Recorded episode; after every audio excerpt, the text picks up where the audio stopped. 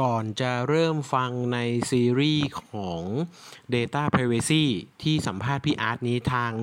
ทางเราต้องขอโทษก่อนนะครับ ที่เสียงพี่อาร์ตอาจจะเบามาก เพราะว่าเราตั้งตำแหน่งของไมโครโฟนผิดพลาดไปหน่อย แต่ว่าเนื้อหาดีมากๆครับ เพราะว่าพี่อาร์ตนี่ถือว่าอยู่กับวงการ Data Privacy มานานแล้วก็รู้ลึกนะครับ ยังไงก็อยากฝากให้ทุกคนลองฟัง แล้วก็ถ้ามีช่วงไหนที่เสียงไม่ค่อยดีเสียง เบาไปก็ต้องขอโทษล่วงหน้าด้วยครับ ไปฟังกันเลยครับ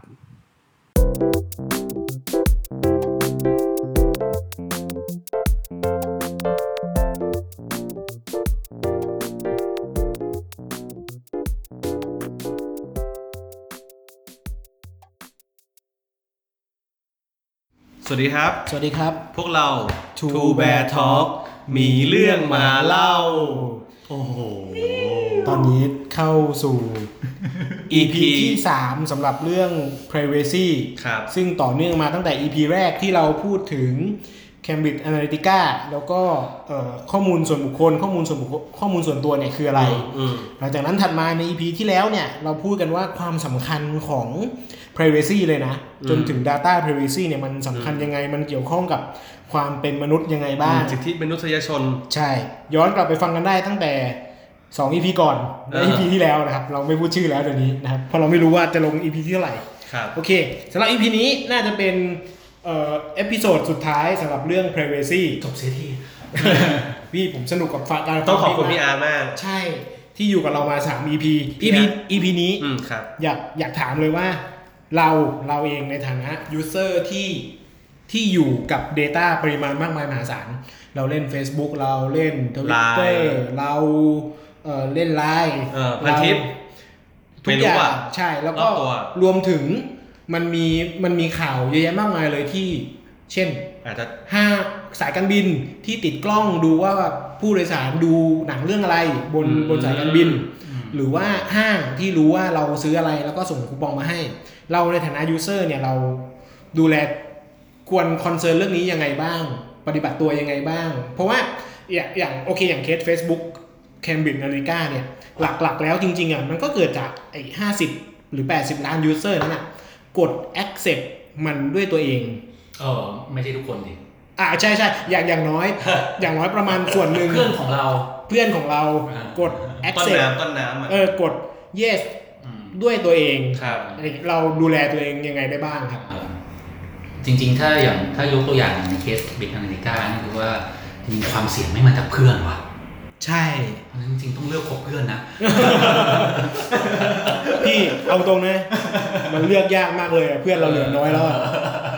เอาเป็นเอาเท่าที่เราดูแลตัวเองได้โอเคเออผมคิดว่าอันหนึ่งที่ที่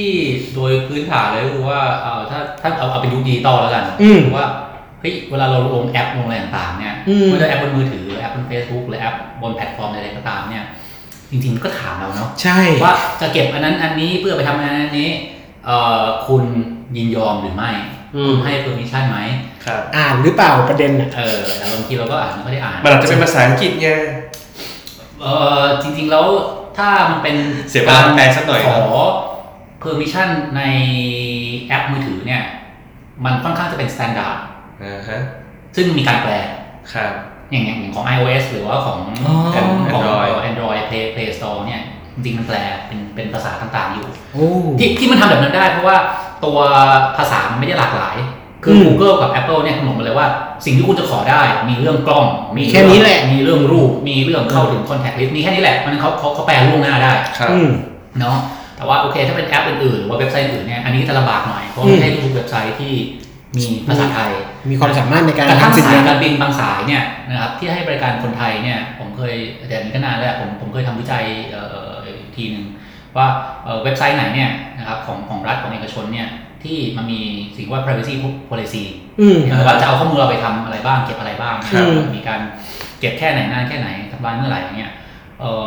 หนึ่งคือไม่ใช่ทุกๆเว็บไซต์ในเมืองไทยนะที่มี privacy policy อืมสองคือบางเว็บไซต์เนี่ยมีอย่างสายการบินที่ผมว่าเนี่ยอืมสายการบินสีแดงๆสมัยก่อนเนี่ยครับเอ่อกดไป privacy policy มี แต่มันเด้งไปที่หน้าภาษาอังกฤษอ๋อนะฮะก็คือ ก็มีอะก็มีแต่ว่าไม่ใช่ว่าทุกๆคน access ได้อืมอืมหมายว่าแต่ว่าแล้วประเด็นของว่าเอออย่างน้อยเนี่ยโอเคเออในเบื้องต้นเนี่ยผมว่าเอออันนี้เราเราเราควรอ่านแล้วก็ดูว่ามันสมเหตุสมผลไหมสเต็ปแรกคืออ่านพวกนั้นสักหน่อยเออคือแบบ เช่นแอปเครื่องคิดเลขอืมเอากล้องจะ access กใช่ล้องไปทำไมวะหรือว่าแอปเกมไทยอ่าไทยหน้าแก่อย่างเงี้ยเออเออเออเออคือไม่ได้บอกว่าแอปไหนนะครับ แค่ครับถ้าอยากได้แค่หน้าเราไปทำแก่อย่างเงี้ยอืม ก็ access แค่รูปโปรไฟล์ก็พออมไม่ต้อง access post ไม่ต้อง access ทางเพื่อนทางไลน์ใช่มันไม่จำเป็นออใช่แค่นั้นเองหรือว่าก็อันนั้นอันนั้นอาจจะเป็นอันแรกนะครับ กับอีกอันหนึงก็คือว่าจริงๆความน่าเชื่อถือของของตัวของผู้เก็บผู้ผลิตผู้เก็บอะอ๋อผู้ผลิตผู้เก็บอืมผู้สร้างแอปต่างๆเนี่ยครับจริงๆก็ก็ก็สำคัญอืมนี่ถ้าเห็นแปลกๆก็น่าจะเช็คกันหน่อยอะไรเงี้ยนะครับ หรือว่าอีกอันหนึ่งที่อาจจะพอจัดการได้ก็คือว่าเฮ้ยบริษัทนั้นน่ะ ตั้งอยู่ที่ไหนอืมอ่าถ้าเกิดว่าตั้งอยู่ในประเทศที่ เราพอจะเชื่อได้ว่ามีกฎหมายคุ้มครองข้อมูลคนที่ดีอ๋ออ่าและบังคับใช้อย่างมีมาตรฐานอืมก็อาจจะพอเชื่อได้เช่นก่อนหน้านี้มันก็จะมีข่าวว่าแบบอะไรนะเออย้อนกลับไปสมัยนู้นเลยสักปี 2013 2012 เนี่ย ที่มีคนก็แตกตื่นว่าแบบอะไรนะแบบมีการเผยแพร่ข่าวลือว่าจะมีรัฐประหารอืมนั้นในไลน์เส ร็จแล้วก็ตำรวจก็บอกว่าแบบเนี่ยการเผยแพร่อันนี้เนี่ยมันแบบสร้างความตื่นตระหนกแล้วว่าไปจะจัดการเอ่อว่าจะขอไอ้รายชื่อคนที่ forward ครับสิ่งนี้อืมมาจากไลน์อืมอืมสิ่งที่ไลน์ตอนตอนคนก็งงโอ้โหแบบไลน์จะให้ความร่วมมือกับกับกับกับกับรัฐไหมอืมเออสิ่งที่ไลน์ออกมาให้ข่าวตอนนั้นก็คือว่าไม่เคยมีการให้ข้อมูลอ่าอย่างที่ลือกันอืมแล้วการจะขอข้อมูลจากไลน์ได้เนี่ยเออก็จะต้องมีคำสั่งศาล และไม่ใช่ส่งมาที่ไม่ใช่คำสั่งศาล ไม่ใช่ไม่ใช่ไลน์ประเทศไทยเออต้องอืมเป็นเป็นเป็นคำสั่งศาลของญี่ปุ่นอืมส่งไปที่ไลน์ประเทศญี่ปุ่นอืมเพราะว่าไลน์ถือว่าข้อมูลทั้งหมดเนี่ยเขาถือว่าเก็บอยู่ที่นั่น ถูกรักษาโดยบริษัทแม่คือที่ญี่ปุ่นก็ว่าไปถ้าถ้างั้นเออถ้าอย่างนั้นบริษัทยุโรปก็น่าจะเซฟกว่าหน่อยนึง เพราะเพิ่งมีกฎหมายอ่า GDPR ออกมาเอออะไรเนี่ยเป็นต้นคือคือผมไม่ได้บอกว่าทุกที่ในยุโรปหรือทุกที่ในญี่ปุ่นจะเซฟที่จะเซฟอืนะมแต่ว่าหมายถึงว่า เวเวลาเราพิจารณาเนี่ยก็ดูว่าเอ๊ะการขอมันสมเหตุสมผลไหมอืมบริษัทเนี่ยที่เขาขอเนี่ย track record มันเป็นยังไงอืมเขาตั้งอยู่ในพื้นที่พื้นที่เออประเทศที่กฎหมายมันน่าเชื่อถือไหมในเรื่องนี้อ่าคิดว่าอืมอันนี้ก็เป็นเบื้องต้นที่เราพอจะทำได้อืมเนาะแล้วก็อีกอันหนึ่งก็คือว่าเฮ้ยทำไปทำมาเนี่ยไอการที่เราสูญเสียข้อมูลส่วนบุคคลเนี่ยจำนวนหนึ่งเนี่ยมันอาจจะไม่ใช่แค่ตัวแอป มันอาจจะเป็นระดับตัว OS เลย อ๋อ อาจจะมีบั๊กมีอะไรบางอย่าง อืม เราเรามันอัปเดต ตั้ง settingไว้โอเคแค่ไหน เราอัปเดตไหมอืมเอ่อบางทีอาจจะมีโทรจานอาจจะมีไวรัสที่มาเก็บข้อมูลของเราไปนะอืม คือคือแบบว่าเออหลาย ๆ ครั้งเนี่ยไอ้เรื่อง computer security กับ privacy นี่มันมาด้วยกันอืม เนาะคือเมื่อไหร่ที่เครื่องเรามันไม่ปลอดภัย มันก็เป็นไปได้ที่จะมีแอปอะไรบางอย่างเนี่ยที่ ขโมยข้อมูลเราไปอืมคือเราพูดถึงสองเรื่องนะ แบบแรกคือเราให้ permission เขาเองในการใช่เก็บใช่ไป อันนี้เราประมาทเองอืมกับเรื่องที่สองคือเราไม่ได้ดูแลเครื่องเราให้ดีพออมและมีคนมาข้อมูลขโมยข้อมูลของเราไป เช่นการใส่รหัสคอมว่าหนึ่งสองสามสี่ห้าหกเอ่ออ่าเป็นต้นอะไรก็ว่าไป อย่างไรก็ตามการที่จะคาดหวังให้ user ทำทุกสิ่งทุกอย่างด้วยตัวเองนั้นเนี่ยผมคิดว่ามันก็ลำบากอืมยิงมันก็น่าจะเป็นความรับผิดชอบขององค์กร หรือของคนที่ทำแอปอืม ด้วยอืมเนาะเช่นบอกว่าโอ้โหกดเข้าไปดูไอ้นโยบายคอมเมนต์ส่วนตัว20หน้า ใช้ภาษากฎหมายอ่านโคตรยากเลยว่ะอืมไถลงสุดแล้วกด accept เออก็แบบมันก็ไม่มีคนอ่านอะอืมบอกป่ะคือหรือเอ่อบางทีผมเจอบางแอป จริงๆ เคยคอมเมนต์นี้ไปไปไปไปในกลุ่ม UX Thailand อืม เหมือนกันครับเอ่อแอปแอปของธนาคารสีเขียวแห่งหนึ่งนะครับซึ่งเปลี่ยนหน้าตาไปเมื่อโอเคผมว่าไม่กี่ปีไปแล้วก็ได้ครับเอ่ออะไรก็ตามแต่ว่าเขาเขามี privacy policy ให้อ่านครับ แต่ว่ากว่าจะกดได้อ่านอะคือผมอ่านไงกว่าจะกดอ่านได้เนี่ย ผมต้องแบบ tap tap tap tap แบบเกือบสามสิบครั้งอะอืมคือด้วย interface มันไม่อำนวยให้ผมอ่านเลย อืมเออเออตอนนั้นก็คือคอมเมนต์ไปว่าเออเขาคงพยายามทำให้มันสวยแหละ ก็คือว่าจะมีโลโก้ข้างบนมีกลุ่มครับอะไรต่างๆแต่ว่ากลายเป็นว่าไอช่องที่เหลือให้ผมอ่านตัวเท็กซ์ได้เนี่ยมันน้อยมาก ก็เลยต้องกดเยอะอืมก็เลยต้องกดเยอะซึ่งสุดท้ายคุณจะมึงบอกเฮียกดเยอะเนี่ยพี่อะกูไม่อ่านได้ว่าครับอืมอ่านะครับอันอันอันนี้ก็เป็นเรื่องหนึ่งคือเป็นเรื่องเอ่อทำให้ผู้ใช้เนี่ยรู้ว่าเขากำลังจะต้องเจอกับอะไรอืมข้อมูลเก็บอะไรบ้าง เก็บไปทำไม เก็บไปแล้วเก็บในระยะเวลาเท่าไหร่อืมอ่า ถ้าเขาเลิกสมัครเป็นสมาชิกเลิกเป็นสมาชิกแล้ว จะมีการจัดการอย่างข้อมูลของเขามีเก็บอยู่หรือเปล่าหรือทำลายอะไรนั่นนะอันนี้ในแง่กฎหมายเนาะอืมเออซึ่งซึ่งเออหมายว่าตัวอันเออเมื่อกี้ไอ้ไอ้สิทธิ์ต่างๆเนี่ยหรือว่าการเอาไปใช้อะไรต่างๆเนี่ยในการขอความยินยอมอันเนี้ยเป็นเป็นเรื่องตามกฎหมาย แต่ว่า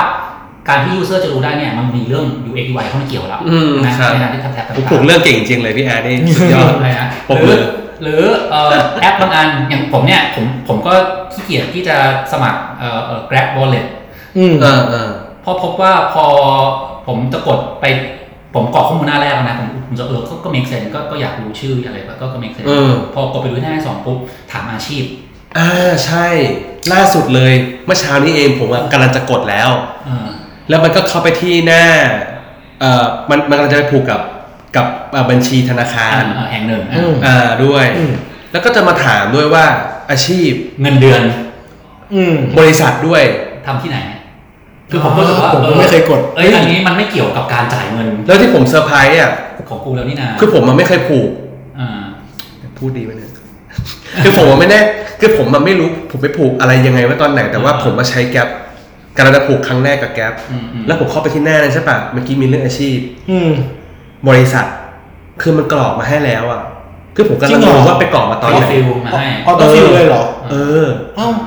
เอ้าโอเค แปลกดี เออแปลกดีเหมือนกัน ไม่แต่แต่อาจจะเป็นเพราะว่าเอ่อเอ่อผมเคยกรอกอะไรแบบนี้กับเว็บไซต์หรือแอปอื่นมาแล้วเป็นเป็นไปตัวได้ใช่ใช่จำมาออโต้ฟิลอ่าใช่ใช่ใช่ ทุกข้อมูลจะจลืริมงเองๆอยู่อยู่ที่ฟังมือถือเราเองก็เลยอาจจะไว้ที่มือถือ ใช่ผมอาจจะลืมเองไงผมก็ผมก็กำลังงงอยู่ เอออืมไปฟิลมันได้ไงก็ไม่แต่ว่ารู้ความรู้สึกของความรู้สึกว่า เอ๊ะ สิ่งนี้เนี่ยมันเกี่ยวอะไรกับ กับการบจ่ายริเงิน การนี้อ่าเออทีนี้ก็มีคนมาอธิบายผมก็ถามไปในกลุ่ม UX Thailand เช่นครัเดิบมอ่าก็มีคนมาอธิบายว่าอ๋อมันมีกฎหมายฟอกเงินนะต่างๆนานาซึ่งเออผมรู้สึกว่าเอ้ยมันมันไม่เคลียร์ว่าในกฎหเอมายอฟอกเงินเนี่ยมันก็มีการเขียนที่ค่อนข้างจะชัดว่าเออมันจะต้องมีการแบบว่าอะไรอะเออเอ่อการแจ้งอาชีพเนี่ยอืม มันต้องเป็นอาชีพที่มันเกี่ยวข้องที่เอ่อมีความเสี่ยงบลาบลาเท่านั้น ซึ่งมันไม่ใช่แบบ ทุกคนจะต้องแจ้งรวมอะไรเงี้ยเอออม หรือว่า กระบวนการสกรีนเนี่ยโอเคจะที่ในแง่เรื่องฟอกเงินอะไรก็ตามความปลอดภัยความมั่นคงเนี่ยมันก็อาจจะพออธิบายเหตุผลได้ แต่ว่ามันไม่ควรเป็นกรณีทั่วไปเนี่ยเออแต่ผมว่ามันก็ยังไม่เคลียร์อยู่นะโอเคเรื่องนี้แต่ว่าเนี่ยมันทำให้คนรู้สึกจำนวนนึงแบบคือคืออย่างน้อยใน interface เอาว่าอย่างนี้กันทางกฎหมายสุดท้ายอาจจะจำเป็นนะผมผมไม่แน่ใจเรื่องนี้เออสุดท้ายมันก็ต้องไปสู้กันแหละนะครับในเรื่องสิทธิ์นี้แต่ว่าอย่างน้อยใน interface เนี่ยมันไม่ได้ทำให้ผมรู้สึกเชื่อใจแอปนี้ โอเคว่าคุณไม่เอาไปทำอะไรไม่ได้อธิบายได้อย่างเคลียร์พอ การเก็บข้อมูลอาจจะจำเป็นก็ได้หรือ หรืออาจจะเป็น option ก็ได้อ่าตราบเท่าที่ตราบเท่าผมผมคิดว่าตราบเท่าที่อธิบายให้ user เข้าใจแบบที่ไม่ใช่ แล้วเชื่อคุณได้ เออ ผมผมว่าและอืมและเป็น option ให้ user แบบ โอเค อันนี้ฉันอืมรู้สึกว่าไม่จำเป็นฉันขอไม่กรอกอืมอืมอืมอืมแต่อันนี้สมมุติว่าเขาบอกว่ากรอกแล้วจะได้รับ offer ที่ดีขึ้นครับแล้วแล้วผมรู้สึกอ่านแล้วผมโอเค ก็เป็น consent ที่ผมเคลียร์แล้วก็แล้วให้ผมความก็ยินกรยออกมเอันอันนี้อันอันนี้จะโอเคใช่ซึ่งซึ่งเวลาถึง consent เนี่ยเออมันต้องเป็นสิ่งว่า informed consent อืมก็คือว่าเป็นเป็นการให้ความยินยอมเอ่อหลังจากได้รับข้อมูลที่ครบถ้วนแล้วอืมเออนะซึ่งซึ่งผมคิดว่าอันนี้เนี่ยแอปหลายๆอันมันมันไม่ได้ inform ผมพออืมเออเนี่ยเออก็เรียกว่าเออเอออาจจะลำบากซึ่งสุดท้ายเนี่ยผมคิดว่าเออมันมันต้องมันแล้วแล้วการแค่อ้างว่าก็เพราะกฎหมาย บอกให้เก็บอืมอันนี้มันก็ชาเลนจ์ได้อีกนะว่าแบบโอเคว่าเอออันนั้นมันการตีความกฎหมายของคนทำแอปคนเดียวหรือเปล่า อืม คือสุดท้ายผมคิดว่าตอนเนี้ยเราทุกคนอยู่ในสถานการณ์ลำบากแหละเพราะมันไม่เคยมีการตีความอะไรแบบนี้มาจก่อนริงๆจังๆมาก่อนเแล้วกฎหมายคุ้มครองข้อมูลส่วนบุคคลของเราเนี่ยเอ่อตอนนี้ประกาศแล้วอืมประกาศในราชกิจจาแล้วตั้งแต่วันที่ 24 พฤษภาที่ผ่านมา แต่ว่าเอ่อหลายมาตราเนี่ยยังไม่ได้บังคับใช้ ต้องรอหนึ่งปีหลังประกาศราชกิจจาก็คือจนกว่าจะ 24 พฤษภา 2563อืมทีนี้ผมต้องใช้ เพราะเนี่ยตอนเนี้ยมันเป็นช่วงแก็บที่ผมก็แน่ใจว่าเอ๊ะถ้าให้คุณไปตอนนี้ แล้วจะถูกรักษาด้วยกฎหมายฉบับไหนเอ่อซึ่งจริง ๆ ตามตามตามกฎหมายเนี่ยมันมีบทเฉพาะการอยู่กฎหมายพรบคุ้มครองส่วนบุคคลเนี่ยเอ่อปี62เนี่ยเพิ่งออกมาปีเนี่ยคือเอ่อเอ่อมันก็บอกไว้ว่า ข้อมูลอะไรที่เก็บมาก่อนหน้านี้ ก่อนที่กฎหมายมีผลบังคับใช้เนี่ยอืมก็ยังให้ใช้ต่อไปได้เอ่อเอ่อถ้าเกิดว่ายังใช้ตามวัตถุประสงค์โอเคนั้นอะไรเงี้ยซึ่งผมรู้สึกว่าเออมัน เออแต่ไม่เป็นไรคือผมคิดว่าอันนี้ก็เรื่องที่ถกเถียงกันได้แหละแต่ผมรู้สึกว่าอย่างน้อยเนี่ยในแง่คนทำแอปเนี่ยเออมันก็อาจจะต้อง concern เรื่องนี้ด้วย มันก็เลยมี concept ที่เรียกว่า privacy by design อืมนะก็คือว่าเอ่อจะทำอย่างไรให้วิธีการคิดถึงเรื่องการคุ้มครองข้อมูลส่วนบุคคลเนี่ยหรือ privacy แบบรวมๆเนี่ยมันอยู่เอ่อกับการออกแบบตัวแอปตั้งแต่ต้น ตั้งแต่แรกเลยตั้งแต่แรกเลยออกแบบระบบตั้งแต่แรกเลยนะอืมเช่นว่าเฮ้ย โปรแกรมเมอร์คนทำแอปเนี่ยสมมติว่าคุณจะเขียนฟอร์มมาอันหนึ่งเนี่ยบอกว่าเนี่ยจะเก็บข้อมูลอันนี้เนี่ย คุณคุณถาม PO คุณยังคุณถาม stakeholder ผมเขาว่าเก็บไปแล้วมันได้ business value อะไรอืมอืมมันช่วยให้ user เนี่ยเอ่อได้ผลประโยชน์อะไรได้ประโยชน์อะไรอืมเออเมื่อเปรียบเทียบกับราคาที่คุณต้องจ่าย ข้อมูลมันไม่ฟรีเนาะไม่ฟรียังไงพี่ คือก่อนนี้เราเราเราเราคิดว่าข้อมูลมันฟรีอืมเนาะเราบอกว่าเราข้อมูลอะไรแบบ อะไรข้อมูลเหมือนน้ำมันใช่ไหมบอกว่าเออมันเป็นทรัพยากรธรรมชาติเออที่แบบว่าอืมใครขุดเจอใครขุดเจอก็เอาไปอืเนาะมแต่ว่าเอ๊ะสมมติลองเทียบนะสมมติเราเชื่อว่าบอกว่าเออข้อมูลคือน้ำมัน ในกระบวนการกลั่นน้ำมันนั้น ในกระบวนการขุดเจาะน้ำมันนั้นเนี่ยอืมมันก็มีต้นทุนของมัน มันก็มีต้นทุน มันก็มีการหลุดรั่ว มันก็ทำให้เกิดมลพิษอะไรบางอย่าง อืมอันนี้คือคอสน้ำมันเราไม่ได้ได้มาฟรีๆอืมเนอะเออ คือนอกจากจะเป็นเอ่อเอ่อต้นทุนอะไรบางอย่างเนี่ยที่เราต้องจ่ายไปให้ขุดมันมาได้เนี่ยในระหว่างทางเนี่ยมันมีเอ่อเอฟเฟกต์อื่นๆที่เราไม่อยากให้เกิดแต่สุดท้ายมันเลี่ยงไม่ได้มันเกิดขึ้นอยู่ดีอืมใช่ไหมเช่น ข้อมูลหลุดรั่ว data leakage อะไรอย่างเงี้ยอืมจะเป็น metaphor ที่ที่ที่มันพอจะคิดครับได้ ซึ่งเออผมรู้สึกว่าเอออันเนี้ยก็เลยว่าเออทำไมไม่ฟรีคือคืออมประเด็นก็คือว่าสุดท้ายเนี่ยปัจจุบันเนี่ยตามกฎหมายนะที่กำลังมีผลบังคับใช้เนี่ย 24 พฤษภาปีหน้าเนี่ยอืมซึ่งอีกไม่กี่เดือนเนี่ยคือว่า เฮ้ย ถ้าคุณทำข้อมูลของลูกค้าหลุด คุณต้องรับผิดชอบ หรือถ้าคุณเอาข้อมูลของลูกค้าไปใช้ในอย่างที่คุณไม่ได้แจ้งเขาตั้งแต่แรก ในการได้รับความยินยอมมาคุณแล้วพูดถึงความยินยอมเนี่ยคือคุณขอหนึ่งสองสามอืม คุณทำได้เพราะหนึ่งสองสามนั้น เมื่อไหร่คุณไปทำสี่คุณผิดโอเค นะเออกฎหมายว่าคุณสามารถมีโทษได้ทั้งทางแพ่ง อืม ทางปกครองทางอาญาคือว่าง่ายๆคนที่เป็นก็เรียกนะเอออะไรอะเออเออเออเออเออเอ่อ Chief Data Protection Officer ซีเอ่อก็เรียกว่าเอ่อคนดูแลข้อมูลส่วนบุคคลเนี่ยคือหลังจากกฎหมายนี้ออกเนี่ยนะครับเอ่อมีผลบังคับใช้เนี่ยทุกๆองค์กรนะที่จัดการข้อมูลส่วนบุคคล จะต้องมีตำแหน่งหนึ่งตำแหน่งอ๋อในออฟฟิศเพื่อดูแลเรื่องนี้โอเคอซึ่งสุดท้ายทุกองค์กรมีทั้งนั้นแหละเพราะต่อให้คุณไม่เก็บข้อมูลลูกค้า คุณก็มีข้อมูลพนักงานอืมเออซึ่งเป็นข้อมูลส่วนบุคคลนะถ้าเมื่อไหร่มีอะไรเกิดขึ้นเนี่ยมีโทษจำคุกด้วยด้วยอ๋อหมายความว่าการจะเก็บเนี่ย คุณต้องคิดก่อนนะว่ามันมันคุ้มค่ากับความเสี่ยงที่มันจะเกิดหรือเปล่าที่มันจะกิดเอ่อคุณตอบได้ไหมว่า business value คืออะไรคุณตอบได้ไหมว่ามันทำให้ชีวิต user ดีขึ้นยังไงคุณตอบได้ไหมว่าเก็บมาแล้วมันคุ้มค่ากับความเสี่ยงเหล่านี้อืมการเก็บรักษาเสี่ยงเหล่านี้มีราคา อืมอืเอ่มออืมนะผมคิดว่าในฐานะเนี่ยกลับมาเนี่ยในในในคอนเทกที่เราคุยกันเนี่ยนะไม่ว่าอืมจะเป็นการออกแบบไม่ว่าจะเก็บ Data หรือว่าในฐานะเนี่ยผมเป็น PO เนี่ยอืมผมก็ต้องตอบไปได้แล้วว่าเฮ้ยบางทีเนี่ยการเก็บ field ข้อมูลขึ้นมาอีกหนึ่ง field เนี่ย อืม มันอาจจะได้ feature ตัวนี้ขึ้นมาว่ะ แต่พอเปรียบเทียบแล้วเนี่ยยังไม่คุ้มกับความเสี่ยงว่ะ อืม แล้วจริง ๆ ไม่มี feature นี้ user ก็ยังก็ยังทำงานได้ก็ยังทำงานได้อยู่อะงั้นผมไม่เก็บดีกว่าว่ะอืมหรืออาจจะบอกว่า เฮ้ย มันมีทางนะเว้ยที่จะได้ feature แบบเดียวกัน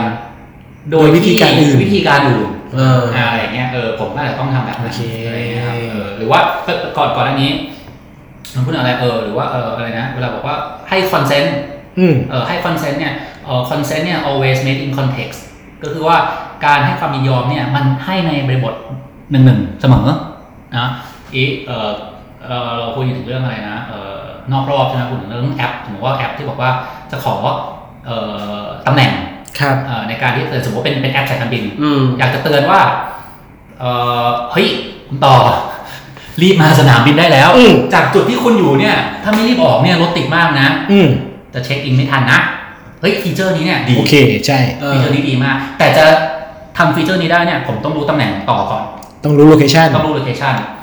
ทีนี้ เออ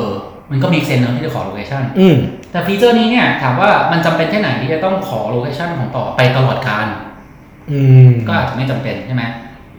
อาจจะใช่แค่ยี่สิบยี่สิบสี่ชั่วโมง ก่อนบินก่อนบิน อืม ก่อนเวลาเช็คอินหรือเปล่าก็มี expiry ในการเก็บ เออเพราะฉะนั้นมันก็ต้องมีระยะเวลาที่กว่าจะเข้าถึงได้อืม นะ ครับเพื่อลดความเสี่ยงของบริษัทเองด้วย อืมลดความเสี่ยงผู้ควบคุมข้อมูลที่จะเก็บมา อืม หรือบอกว่า เฮ้ยเอ๊ะแค่การบอกว่าจะบอกว่า เออจากจุดที่ต่ออยู่แถวๆนั้นน่ะ มาถึงสนามบินเนี่ยรถมันจะติดไม่ติดจะใช้เวลาเท่าไหร่เนี่ย จริงๆผมไม่ต้องรู้ถึงระดับเลขที่บ้านก็ได้ อืม ผมรู้แค่เป็นบล็อกกว้างๆก็ได้ อืมอยู่เขตไปรษณีย์นี้อยู่บล็อกนั้นบล็อกนี้ อืม มันก็พอบอกได้แล้ว เพราะฉะนั้นความละเอียดเนี่ยมันมีเรื่องความละเอียดของข้อมูลอีกในบางครั้งอืมนะกับระยะเวลาอืมผมว่าเรื่องเนี้ยเออมันต้องคิดมากขึ้น มันไม่ใช่ว่าเก็บเก็บไว้ก่อน ข้อมูลฟรี ไม่ฟรีแล้วข้อมูลไม่ฟรีโอเคผมคิดว่านี่คือหลักใหญ่ใจความของกฎหมายคุ้มครองข้อมูลส่วนบุคคลทุกที่ในโลก คือทำให้การเก็บข้อมูลเนี่ยมีราคา แต่ไม่ใช่บอกว่าการที่มีราคาเนี่ยเป็นอุปสรรคของธุรกิจอืมเอ่อ แต่มันทำให้ธุรกิจเนี่ยคิดมากขึ้นว่า